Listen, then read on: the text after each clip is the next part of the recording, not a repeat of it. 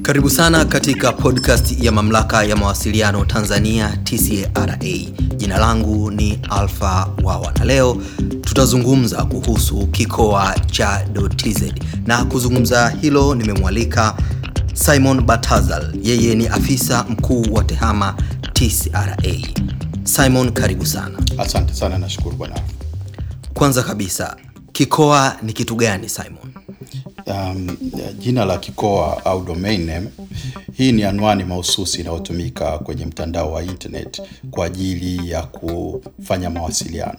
Mawasiliano yanaweza yakawa ya email au kuweka website au applications kwenye mtandao wa internet ziweze kufikika kiurahisi na binadamu aweze kuzifikia kwa njia ambayo ni rahisi. Kwa mfano, unavyoweka tovuti yako kwenye mtandao wa internet, unahitaji domain name ili mtu aweze kuifikia ile tovuti yako. Unavyosema www.tcra.go.tz, jina la kikoa ni ile tcra.go.tz na e, tovuti yako ndio imehifadhiwa kwenye lile jina la kikoa ambalo sisi kama mamlaka ya mawasiliano ndo tunafanya usajili wa hayo majina.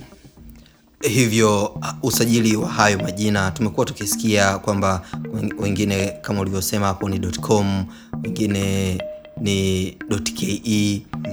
Hayo majina hiyo au .ke anatoa nani? Ni nchi yenyewe inajichagulia ama kuna shirika la kidunia ambalo linachagua? Sawa, kuna shirika la kimataifa la internet linaloshughulikia rasilimali za majina na namba ambalo linaitwa ICANN. Hilo ndo linafanya kazi ya kutoa e, ruhusa kwa nchi fulani itumie jina gani kwa ajili ya kufanya mawasiliano yake ya, ya ndani, na inatoa ule uhuru wa ile nchi kutumia lile, lile jina kwa ajili ya mawasiliano kama nchi, kwa sababu haya majina ya vikoa yako katika makundi makuu mawili. La kwanza ni lile tunaita generic domain names. Haya ni yale majina ambayo yanaweza akatumika sehemu yoyote na na, na, na, na, na, na na jinsi ya kuziendesha hizi rajisi ni zinatengenezwa taratibu zake kidunia na, na watu mbalimbali mbali. Lakini pia kuna kundi la pili ambalo ni la country code top level domains. Hii ni rasilimali kwa ajili ya nchi eh, ambapo tunaona kama .tz na kadhalika. Kwa hiyo kila nchi imepewa herufi mbili ambazo itazitumia kama jina lake la kikoa kwa ajili ya mawasiliano ya ile nchi, na ile nchi inapewa uhuru sasa wa kutengeneza e, polisi na kutengeneza e, taratibu za jinsi ya kutumia lile jina kwa ajili ya mawasiliano kwenye mtandao wa internet, na sisi kwetu Tanzania ndio tunatumia hiyo .tz. Uh, kwa nini wakachagua herufi? Hakukuwa na uwezekano wa kutumia namba? Kwa mfano mathalan kwenye simu tunatumia jumlisha 255 hiyo ni Tanzania. E, na nchi nyingine nazo zina, zina namba zao wanazotumia huko. Kwa nini waliamua wali kutumia herufi? Aha, sasa uki, ukiangalia mawasiliano kwenye mtandao wa internet anavyofanya kazi, kila kifaa kilichounganishwa kwenye mtandao wa internet kinatumia uh, namba kwa ajili ya mawasiliano. Hizi ni namba mahususi ambalo litatambulisha kile kifaa kwenye, kwenye mtandao wa internet. Kwa hiyo hili kompyuta yako iweze kuwasiliana na kompyuta nyingine kwenye mtandao wa internet, ni lazima ijue namba ambayo ile kompyuta nyingine inaitumia. Kwa mfano, ukitaka kutuma email kutoka kwenye kwenye kompyuta yako kwenda kwa mtu mwingine, ni lazima kompyuta yako ijue namba ambayo ile kompyuta ya yule bwana anayoitumia ni ipi. Lakini sasa e, binadamu amekuwa kidogo ni wagumu e, kwa kukariri namba. Ukiangalia sasa hivi tuna websites nyingi sana duniani, tuna vitu vingi sana vimekuwa kwenye mtandao wa internet. Ukisema vyote ukumbuke namba zake ni changamoto, na ndio maana hata kwenye simu zetu tuna phone. Eh, watu ni rahisi sana kukumbuka majina kuliko kukumbuka namba. Kwa hiyo sasa ukisema kwa mfano website ya TCRA ninatumia namba 196.32.240.105 eh, kila mtu anatakiwa aikumbuke hiyo ili aweze kufikia ile website ya TCRA. Ingekuwa ni kazi ngumu sana. Kwa hiyo ili kurahisisha hiyo, kuna mfumo uliotengenezwa unaitwa domain name system ambao unafanya kazi ya kutafsiri zile namba kwenda kwenye majina ambayo binadamu atayakumbuka kirahisi. Kwa hiyo ule mfumo sasa ndio unatumia una, una, una majina badala ya namba. Kwa hiyo kila jina ambalo kila namba ambayo ipo kwenye kifaa kwenye mtandao wa internet inapewa jina ambalo linashabiana lina, lina nalo.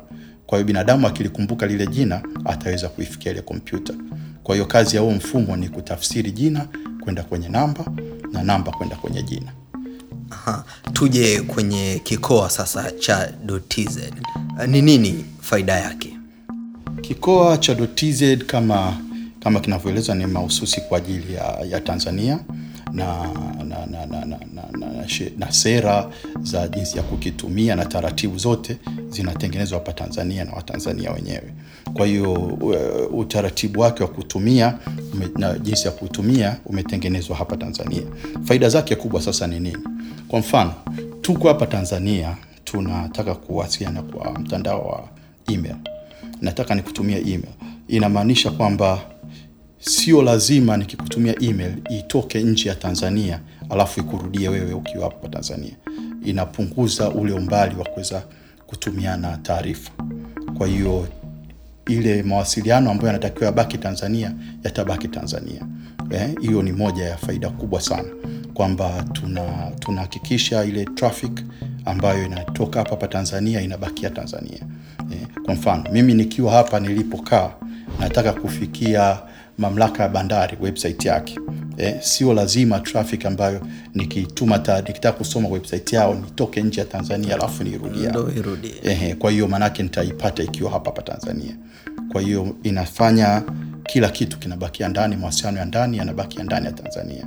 Kwa hiyo hata ikitokea mathalan e, mawasiliano yetu ya kimataifa hii mikongo ya, ya, ya, ya, ya, ya, mawasiliano imekatika Katika ambayo inapita chini ya bahari. inapita chini ya bahari, inamaanisha kwamba sisi tutaendelea kupata mawasiliano yetu hapa ya internet bila hata uh, tatizo lolote. Lakini sasa ukitumia kitu kama .com inamaanisha kwamba ni lazima yale mawasiliano yatoke nje ya Tanzania yaende Marekani alafu yarudi tena Tanzania yamfikie yule mlengo unayemtaka.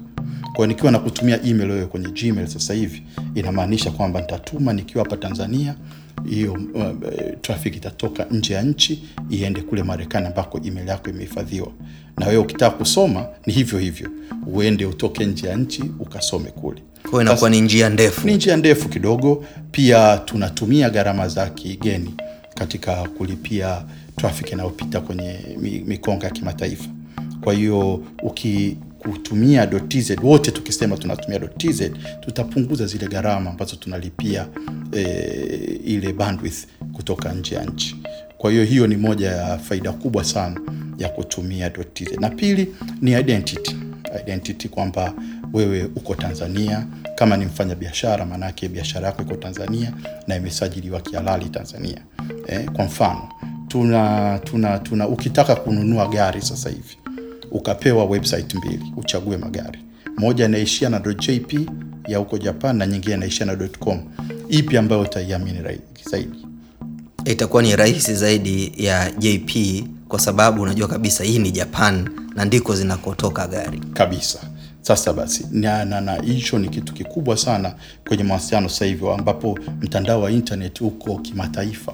Kila mtu anaweza kuona website yako popote pale alipo, lakini ukitumia generic hana uhakika uko wapi eh, mpaka mpaka wewe umwambie na aamini jina ni kitu nachomwambia. Lakini ukitumia .tz hiyo ni identity kwamba iko Tanzania, na tuna mfumo ambao mtu anaweza akajua hiyo website imesajiliwa na nani eh, na anapatikana wapi eh, na namba zake za simu au address yake iko wapi eh, kwa hiyo inaipa uhalali Biashara. yako kwenye mtandao wa internet e, na kuhakikisha kwamba watu wajue kweli huyu ni mtu legitimate anafanya biashara Tanzania. Na katika kuzi, ku- kusajili eh, kikoa cha .tz gharama zake zikoje? Kwa sababu uh, wananchi mara nyingi huwa uh, wako sensitive na masuala ya gharama. E, kwa kiasi kikubwa sana gharama tumejitahidi kuziweka ziwe za chini sana, na kwa mfano uh, ukitaka kusajili kikoa cha cha, cha .tz utalipa utakilipia shilingi elfu ishirini na tano kwa mwaka. Eh, Kwa hiyo kila kikoa utalipa kila mwaka elfu ishirini na tano. Ambayo hiyo ukiangalia ni karibia ni chini ya dola kumi. Eh, ambapo ukijaribu vikoa vya generic vina range kuanzia dola kumi na hiyo inategemeana na na, na, na, na, na, na exchange rate hiyo ikoje eh? Lakini tangia mwaka 2009 kikoa cha .tz kilivyoanza kimekuwa kikitolewa kwa shilingi elfu ishirini na tano mpaka leo hii haijabadilika eh? Lakini leo ukiwa unatumia .com utalipa dola kumi kesho utalipa kumi na mbili kutokana tu na exchange rate ambayo ipo ipo pale na kadhalika. Kwa hiyo bado kuna hilo swala la bei. Kwa hiyo tumejaribu kuweka bei ambayo ni rahisi, ambayo kila mtu ambaye anahitaji kufanya biashara au kutumia kwa mawasiliano binafsi anaweza aka, aka, aka, aka afford. hivyo basi simon uh, unachotaka una, una, una ku, ku, kusema ni kwamba kutumia .tz ina, ina, ina, ina, ina faida pia kwa sababu mzunguko wa fedha unabaki ndani kuliko kulipia. Ina maana hiyo ni moja ni, ni nyingine faida nyingine ya kutumia .tz kabisa hiyo ni faida kubwa sana kwamba badala ya kulipia kitu kwa hela ya kigeni utalipia kwa, kwa, kwa, kwa hela ya tanzania. Na, na kitu kingine kwa mfano vitu kama mashule wana kategoria yao maalum inaitwa sc.tz hiyo imefanywa shilingi elfu kumi na mbili kwa kila shule. Ili tu kuhakikisha kwamba shule zote za msingi na sekondari zinaweka vitu vyao kwenye mtandao wa internet. Sio lazima mzazi asubiri mwalimu wanafunzi aje na ripoti nyumbani. Mnaweza mkaweka majibu yenu kwenye mtandao wenu wa, wa, wa shule wazazi wakaona majibu ya watoto wao eh, kwa kadri ambavyo inawezekana. Kwa hiyo tumejaribu kupunguza na kuhakikisha kwamba kusupport eh, initiative ya serikali ya kuweka ya, ya kuhamia kwenye kikoa cha uchumi wa kidijitali eh, kila mtu aweke vitu vyake kwenye mtandao wa internet aweze kupatikana na kufanya hivyo kwa bei ambayo ni nafuu kabisa na ambayo kila mtanzania anaweza akaifikia E, turejee kwenye faida. Dunia inazungumza kuhusu usalama katika mtandao. Uh, kikoa cha .tz kina kina kinatoa usalama wowote dhidi ya, vi, ya vikoa vingine mathalan .com kwa sababu ni ni mawasiliano ya hapa hapa nyumbani ni ambayo hayapitii kwa mtu mwingine kama ulivyoeleza hapo awali. yeah, kabisa. E, kwenye kwenye kwenye kwenye kwenye masuala ya ya usalama kwenye mtandao wa internet hilo hilo ni, ni kitu muhimu sana. Na ukiangalia kwenye ma, matatizo mengi ya usalama kwenye mtandao wa internet yanapitia kwenye huo mfumo wa DNS iliokwambia hapo mwanzo kwa hiyo sisi tumechukua ni moja ya vikoa salama kabisa kwa, kwa Afrika na duniani kwa ujumla. Tume, tumejaribu kutumia eh, initiative zote. Kwa mfano tumeweka kitu kinaitwa DNSSEC. Hii ni, ni, ni, ni, ni, ni security feature kwa ajili ya kuhakikisha kwamba vikoa vya vinakuwa salama e, kwamba mtu akitaka kuhakikisha kwamba anawasiliana na kikoa husika ana jinsi ambayo anaweza akafanya na kujua kwamba hapa nafanya mawasiliano na kikoa cha na sio kikoa kingine. Hiyo e, ni, ni moja ya ficha muhimu sana na ambayo inaimarisha e, usalama kwenye kwenye kwenye kwenye, kwenye kikoa chetu cha ukilinganisha na na, na, na, na, na vikoa vya, vya vikoa vingine pili tuna tuna tuna kwenye registry au kwenye rajisi ya .tz kule tuna tuna feature ambayo inaitwa domain locking. Hii domain locking ni feature ambayo inaweza kufanya e, mtu asiweze kufanya mabadiliko yoyote kwenye kwenye kwenye kwenye akaunti ya wateja wetu bila idhini ya, ya yule mwenye account. E, mara nyingi kwenye ishu za domain kuna kitu anaita domain hijack. Ile domain yako inatekwa nyara. Mtu anaingia kwenye mfumo wako wa akaunti yako na kuweza kubadilisha majina yaliyohifadhi ile domain yako na kufanya kitu chochote anachotaka. Anachotaka. e, sasa kwa kutumia hii domain locking inaondoa uwezekano wa mtu kufanya vitu kama hivi Hivyo usalama unakuwa ni mkubwa usalama unakuwa ni mkubwa na watu wanakuwa. Kwa hiyo ukiangalia masuala ya usalama yako very technical mengine ambayo e, sio rahisi kuyazungumzia kwa lugha nyepesi lakini e, kikoa cha .tz ni moja kati ya vikoa uh, ambavyo vina usalama wa hali ya juu na mtu kupata uh, kikoa cha .tz anafanya nini? Anaenda wapi? sawa kupata kikoa cha .tz tumejaribu kufanya urahisi mkubwa tuna tuna tovuti inaitwa karibu.tz karibu.tz ni tovuti ambayo imeweka maswala yote yanayohusiana na vikao vya .tz hapo na mtu yote anayetaka kufanya usajili anaweza akaanzia hapo. Usajili haufanywi na mamlaka ya mawasiliano moja kwa moja. Sisi tuna mawakala ambao wanafanya usajili kwa niaba yetu. Hizi ni kampuni za ndani na nje ya nchi ambazo jumla yake ziko karibia 69 hadi sasa hivi. E, kwa hiyo ukiwasiliana na moja kati ya hizi hizo kampuni 69 unaweza ukafanya usajili wako. Sasa hapo kwenye tovuti ya karibu.tz tumeweka tumeweka list ya hizo kampuni zote. Kwa hiyo unaweza ukajichagulia ile unayotaka na ukafanya usajili wako online bila kuwatembelea hata ofisini. Kwa hiyo una, una, unabonyeza ile nani kampuni unayoitaka alafu unafanya usajili wako pale na kufanya malipo kwa njia eidha ya, ya, ya, ya, ya kutumia simu au benki na kadhalika eh, na kumalizia usajili wako. Kwa hiyo ndani ya dakika kumi unaweza ukapata jina lako la kikoa cha bila matatizo yoyote kupitia kwenye tovuti yetu ya karibu.tz. Okay, uh, TCRA ina, inatumia mawakala kufanya usajili eh, wa kikoa cha .tz. Gharama zao zinafanana au kila wakala anaweka gharama ambazo anaona yeye zita, zitafaa? Hapana. Sasa katika eh, sisi kama regulator au kama kama mdhibiti wa mawasiliano, shughuli yetu kubwa tunayofanya ni, ku, ni kudhibiti hizi gharama zisizokuwa. Kwa hiyo gharama ya jina la kikoo gharama ya jina la kikoo ni shilingi elfu ishirini na tano haibadiliki ukienda kwa nani yoyote yule ambaye Msajili msajili yoyote. yoyote ambaye tumemwidhinisha haliwezi kubadilika. Lakini sasa ili jina lako liweze kufanya kazi, kuna huduma za ziada ambazo kila mtoa huduma anazitoa. Kwa mfano, kuna kitu anaita hosting. Ili lile jina liweze kufanya kazi, sasa inabidi lihifadhiwe kwenye kwenye kwenye kwenye sava ambayo inapatikana kwenye mtandao wa internet eh, na zile email zako ziweze kuingia pale, na kama ni tovuti unaiweka nayo iweze kuwekwa pale na kadhalika. Hizo ni gharama tofauti ambazo kila mtoa huduma ana gharama zake, na ambacho tumejaribu kufanya kwenye karibu.tz tumeainisha pia na gharama za kila mtoa huduma. Kwa hiyo unaweza ukajichagulia kifurushi ambacho unakitaka kutoka kwa mtoa huduma au ambacho unaona kitakufaa kwa shughuli zako, ukachagua pale na kufanya usajili wako bila shida yoyote. na hawa wasajili ambao wameidhinishwa na TCRA wamekuwa wamerahisisha kazi kiasi gani? Uh, wame wamerahisisha kazi kwa kiasi kikubwa. Kwa- Kama nilivyokueleza hapo awali ni kwamba e, ili kikoa cha cha cha cha, cha .tz kiweze kufanya kazi ni lazima kihifadhiwe mahali, na hawa moja ya sifa ambazo tuna tunataka kwa mtu ambaye anataka kuwa msajili wetu ni lazima wepo anatoa hizi huduma za ziada. Eh, kwamba either anafanya kazi ya kuhifadhi eh, emails na websites za watu. Eh, pili awepo anafanya kazi ya kutoa labda hizi online certificates eh, wanazozitumia kwa ajili ya, ya kuweka kwenye websites na kadhalika. Eh, kwa hiyo lazima awe anatoa hizo added services ndio tutampa tuta, tuta, tuta, tuta huo wakala wa kufanya usajili. Kwa hiyo moja ya kitu ambacho wanatusaidia, kwa sababu sisi hatufanyi kazi ya kuhifadhi hizo email, ni kwamba ukienda kwao unapata one stop center, kila kitu Kila kitu unakipata kwa mtu e. Eh, unapata jina la domain ambalo sisi tumemwidhinisha kulipata.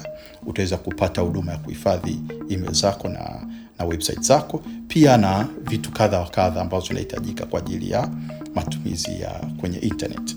Kwa hiyo umuhimu wao mkubwa ni kwamba unapata services zote kwa mtu mmoja. Mara nyingine kumekuwa na swala la katika ku, ku, kutafuta jina la kikoa uh, sio tu kwa .tz na kwa vikoa vingine .com, unakuta jina tayari limesha lime, limeshatumika au limeshachukuliwa. Kwa .tz hilo swala lipo ama ni, ni rahisi huko kupata jina ambalo mtu utalitaka? Uh, sasa eh, kwenye kwenye kwenye ulimwengu wa domain names kuna kuna kuna kuna kitu anaita first come first serve kwa yale majina ambayo ni generic amba, ambayo hayahusiani na mtu yoyote eh, ni yule mtu aliyekuja wa kwanza ndo atakaye atakayelipata. Eh, lakini kuna kuna kuna kwa kwetu sisi hapa kuna vitu tunaangalia pia. Kwa mfano kama ni kampuni ambayo imesajiliwa siku nyingi eh, hapa Tanzania na BRELA eh, eh, watapata priority ya kutumia jina ambalo ambalo walikuwa wanalitumia Wanalitumia yes na, na, na, na, na, na kama kuna mtu amelisajili na hana matumizi nalo amelisajili kwa nia ya kuwauzia eh, ukiangalia eh, kanuni zetu hilo ni kosa, Ni kosa. tunasema ume, umesajili kwa nia ofu eh, yani ile nia ya, ku, ya, ku, ya kumzuia mwingine asifanye biashara Kwa kwenye mtandao kuna kampuni maarufu inajulikana ni, ni, ni Simon Ehe. lakini wewe umeenda umeenda kuchukua jina. haraka ili Simon atakapolihitaji umuuzie. umuuzie. Hauhusiano nalo. Una matumizi nalo. Eh, na umelihifadhi tu kwa nia ovu ya kutaka kujipatia kipato. Hiyo kwetu sisi ni changamoto na na, na, na tunaiangalia vizuri sana kwa jicho la tatu. Kitu cha pili tena kingine ni, ni, ni zile trademark na service mark ambazo zimesajiliwa na brela.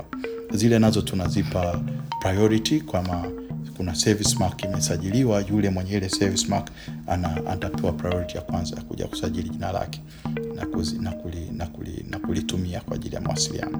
Kwa hiyo mtu yote atakayesajili service mark ya mtu basi ataweza pia kunyang'anywa eh, na kupewa yule mhusika ambaye amesajili service mark Na hiyo, hiyo ni miongoni mwa, mwa, mwa, mwa, faida uh, kwa kiasi kikubwa mtu ana, anakuwa ana, ana uhakika Kabisa. na, na usalama wa jina lake na lisitumiwe vibaya. lisitumiwe vibaya na kitu kingine kikubwa ni kwamba e, kama kunatokea mgogoro wa haya majina basi itatatuliwa kwa sheria zetu hapa nchini na sisi ili kurahisisha kabla ya watu kwenda mahakamani kuna utaratibu tumeweka wa kusuluhisha migogoro inayohusiana na majina ya vikoa. Na, na taratibu hizo ni kwamba mtaenda kwa wasuluhishi watawasikiliza wataangalia kanuni zetu zinasemaje na watatoa hukumu sasa fulani ndio anastahili kuwa na hili jina eh, na wale watatupa maelekezo sisi kama mamlaka ya mawasiliano na sisi tutatekeleza ile hukumu. Lakini kama hujaridhika na hiyo bado unaruhusiwa sasa kwenda mbele kwenye mahakama za tanzania kwa ajili ya kufanya lakini kikubwa na cha muhimu ni kwamba kila kitu kinafanyika hapa hapa nchini leo hii ukiwa na jina lako la .com ukapata changamoto Changamoto kama hiyo, jina lako pia eh, limechukuliwa. kaa ukijua kesi yako itaenda kusikizwa california marekani ndiko kuliko na, na na .com. .com. Ehe, wale verisign wako kule ndio kampuni yao imesajiliwa kule kwa hiyo sheria zinazotumika ni za kule kwa hiyo ni, ni inaweza kukupa changamoto kidogo eh, na kukuyumbisha kama ni jina ambalo wateja wako wamelizoea na kadhalika. Lakini hapa nyumbani kila kitu utamalizia hapa eh, na utakuwa na uhakika wa jina lako kulitumia hapa. Mwitikio wa wananchi kampuni na taasisi uh, kusajili website zao pamoja na email kwa uh, kutumia .tz ukoje E, kwa miaka hivi karibuni mwamko umekuwa ni mkubwa sana naweza kusema. E, na, na, na mfano naweza ikakwambia kuanzia e, mwaka elfu mbili na tisa wakati hii rajisi imeanza e, ku, ku, ku, ku, kushughulikiwa na mamlaka e, hadi mwaka elfu mbili na kumi na tisa hicho kipindi cha miaka kumi tulikuwa na domain karibia elfu kumi na tatu lakini sasa hivi kutoka elfu mbili na kumi na tisa hadi elfu mbili na ishiri na tatu tumefikisha domain elfu ishirini na nane. Yeah, na hicho ni kipindi cha miaka minne tu. Ni ongezeko kubwa. Ni ongezeko karibia la mara mbili ya ile ambayo tulisajili kipindi cha miaka kumi. Kwa hiyo utaona siku za hivi karibuni mwamko ni mkubwa na matumizi ya dotizi yanazidi kukua kwa kasi kubwa sana. E, biashara mtandaoni ime, ime, imekuwa ni, ni kitu ambacho kinafanyika sana sasa hivi. Nini manufaa yake katika uh, kuhamasisha uh, ukuaji wa matumizi ya kikoa cha .tz Uh, biashara mtandaoni kwa kweli ni moja ya, ya, ya chachu ya kutumia .tz e, na kitu kikubwa ambacho wafanya biashara walioweka biashara zao kwenye mtandao wa intaneti, wanatakiwa kukijua ni kwamba ili wajulikane wanafanya biashara kutoka tanzania ni vizuri wakitumia kocha.tz e, na, na, na kwa bahati nzuri au mbaya sasa hivi wafanyabiashara wengi wadogo wadogo wamekimbilia kutangaza au kufanya biashara zao kwenye social media. Eh, utaona mtu anafungua akaunti yake ya Instagram, Instagram, Twitter, Facebook. akaunti yake ya Facebook ndo anafanya biashara kule na kuweka namba zake za simu na akaunti zake watu walipe pale na kadhalika. Lakini matokeo yake tumeona kuna utapeli mwingi sana unatokea. Peji yako ya biashara ikiwa maarufu mtandaoni kesho na kesho kuta utakuta peji kama zile zimefunguliwa kama kumi. Kama kumi parodies. Ehe, ambazo sasa watu wanaibiwa huko na kadhalika kwa kutumia jina lako lile la biashara. Mtu anaanza kuhangaika jamani hiyo ni akaunti fake hiyo ni akaunti fake ni feki tapeli ni tapeli. Ni kitu kigumu sana kuweza kuambia watu hadi wakuelewe. Umeona? Au unaweza ukawaambia watu wakiwa tayari wamesha wameshatapeliwa. Ehe, na ile inaleta inakuharibia hadi wewe jina lako. Kiasi kwamba hata watu watakuwa hata jina lako hawana uhakika kama ni wewe. Sasa ni vizuri basi wakatumia kikoa kama cha tz kuweza kutambulisha akaunti zao za social media e, unakuwa na website yako ya. tz na unasema hizi ndio akaunti zangu za social media. Kwa hiyo watu wanakuwa na uhakika sasa kwamba natembelea akaunti ya social media ya mtu fulani. Kwa uhakika na bila shida kabisa. Na hapo unakuwa umewalinda wateja wako na pia umelinda jina la biashara yako. Umeona? E, kwa kiasi kikubwa kabisa. Kwa hiyo kuwa na akaunti ya social media peke yake e, bila kuwa na jinsi ya kuvalidate kwamba hii ni akaunti yako ya social media. Nayo ni changamoto. E, kwa hiyo ni kama kuwaasa wafanyabiashara waangalie pia e, reputation ya kampuni zao kwa kuwa na kikoa tz unaweka website unasema jamani social media account zangu ni hizi hapa. Ehe, mtu akitaka kuzifikia pia anaweza akazifikia popote pale duniani. Kwa hiyo ni, ni faida maradufu. Maradufu kabisa. Hatujaona hata sehemu moja tukaona kuna umuhimu wote wa mtu kutotumia kikoa cha, cha, cha .tz Ehe, na kwa hiyo kuweka biashara online kwa kutumia social media na kutumia .tz vina vina vina vina ni vina komplementiana vina Eh, vinapeana- vinabebana. vinabebana. Eh, kwa hiyo ni, ni kitu kizuri. Na, na umesema hapo awali kwamba kuna namna za kusuluhisha migogoro uh, kutokana na majina pengine kufanana mtu kutumia jina la mtu mwingine kuna namna za ndani za, ku, za kutatua hii migogoro. Hivyo uh, wafanyabiashara au watu binafsi ambao wanashawishika kutumia uh, kikoa cha .tz unawashawishi wafanye haraka kwa sababu mara nyingine unaweza ukaona una jina lako na un, ungependa ulitumie ina maana ukichelewa litatumika sehemu nyingine. E, kabisa.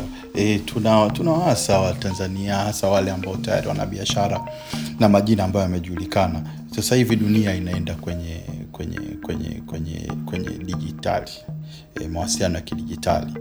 Kwa hiyo ile hali ya kufanya biashara kizamani tena inakuwa haipo na, na, na, na, na, na ni muhimu sana kulinda jina lako na kwenye mtandao wa internet. Kwa hiyo kama una biashara yako kubwa ambayo unaifanya kila siku kwenye hali ya kawaida, ni vizuri pia ukawahi kusajili jina la kikoa la ile biashara yako ili uweze kuweka nafasi yako kwenye mtandao wa internet pia, kwa sababu huko ndio dunia inapoenda.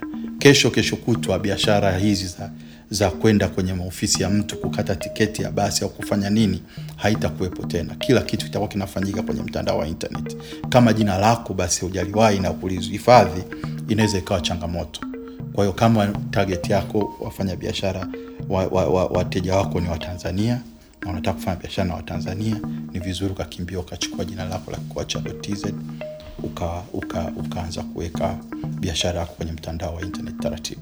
katika kumaliza mazungumzo haya nini wito wako kwa watu binafsi wafanya biashara? kwa sababu tumeona faida uh, hatujaona hata changamoto moja kwa sababu hata migogoro inatatuliwa hapa hapa nyumbani nini wito wako kwa, kwa, kwa wanaosikiliza sasa Eh, wito wangu ni watu wasajili jina la vikoa vya .tz, wafanyabiashara eh, watu wa huduma wote ambao eh, wana, wanataka kuwa na, na alama kwenye mtandao wa internet, basi wasajili jina la .tz kwa ajili ya matumizi yao ya kila siku. Ili jina lipo kwa ajili yao na, na, na sasa hivi tumefungua e, second level. Maanake ni kwamba zamani ilikuwa unaweza kusajili jina refu la .tz, sasa hivi unaweza ukasajili jina fupi kabisa lile ambao unalipenda e, bila shida yoyote. ha ina maana kuna ngazi kuna, Kuna ngazi, kuna ngazi e, kuna ngazi ya tatu na ngazi ya pili.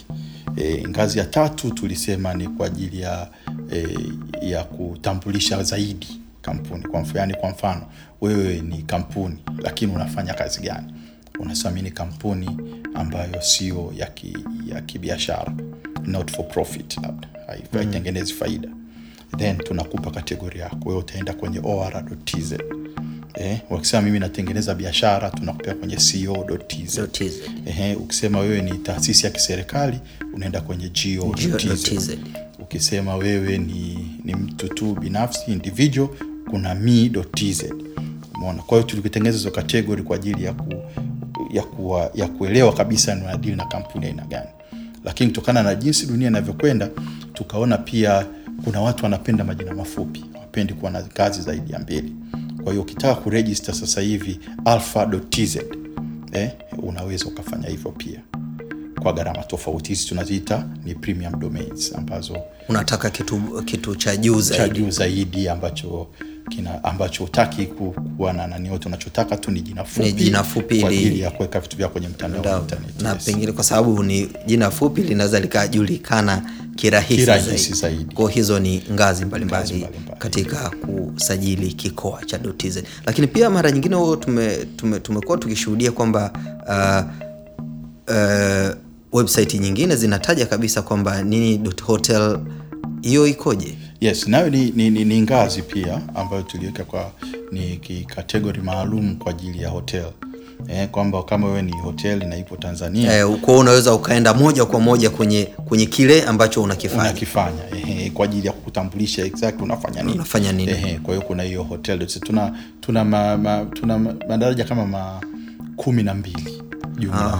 Eh, ambayo yote yana identify eh, vitu mbalimbali mbali. Kuna hiyo ya co.tz kwa ajili ya for profit companies, alafu tuna hiyo or.tz kwa ajili ya makampuni yasiyo ya kibiashara ehe, alafu tuna tuna ne.tz ni kwa ajili ya network network ya watu network ya makundi ya watu na kadhalika hata e,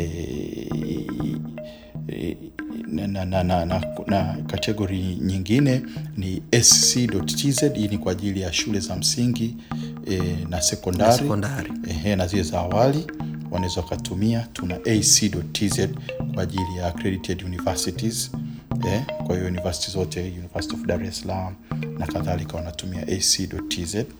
Ehe, alafu pia tuna kategori kwa ajili ya hotels, hiyo ni hotel.tz. Tuna category kwa ajili ya TV stations ambayo ni tv.tz. Alafu tuna categories kwa ajili ya individuals, kwa watu binafsi ambayo umesema kwamba ni mi.tz. eh, kwa hiyo unaweza ukawa ni alpha.me.tz .tz. eh, unaitumia tu kwa ajili ya matumizi binafsi na uh, wale wasajili ambao wameidhinishwa na mamlaka ya mawasiliano Tanzania TCRA unapoenda kufanya usajili wa kikoa cha .tz huwa wana wanakushauri kuhusu haya ukiwa unapoeleza kwamba mimi nataka kikoa. Kuna kupata ushauri pengine ili kuweza kujua sehemu gani ambayo itakufaa zaidi. Ah, sasa ukianza usajili wako pale kwenye karibu.tz tumeweka taarifa zote kuhusiana na .tz pamoja na haya makundi eh, eh, ukianza usajili kwa sababu pale hamna mtu unaongea naye unaongea na form tu unajaza Ndio. inaweza ikawa changamoto. Kwao ni vizuri ukapata ushauri kabla hujaanza kujaza. Na kwa hiyo ukipitia zile kurasa kwenye karibu.tz eh, zinaonyesha sheria zetu eh, kanuni alafu pale mbele utaona majina categories kwamba wewe unafanya biashara gani jina gani uchague na kadhalika. Hivyo vitu vyote vimeandikwa kwenye hii site yetu. Kwa hiyo unaweza ukavisoma kwanza kabla ya kuanza kufanya usajili kwa hiyo ukienda pale kuchagua santa kufanya usajili unakuwa tayari umeshaamua uende kwenye kategori gani. Sawa sawa. Um, swali la mwisho.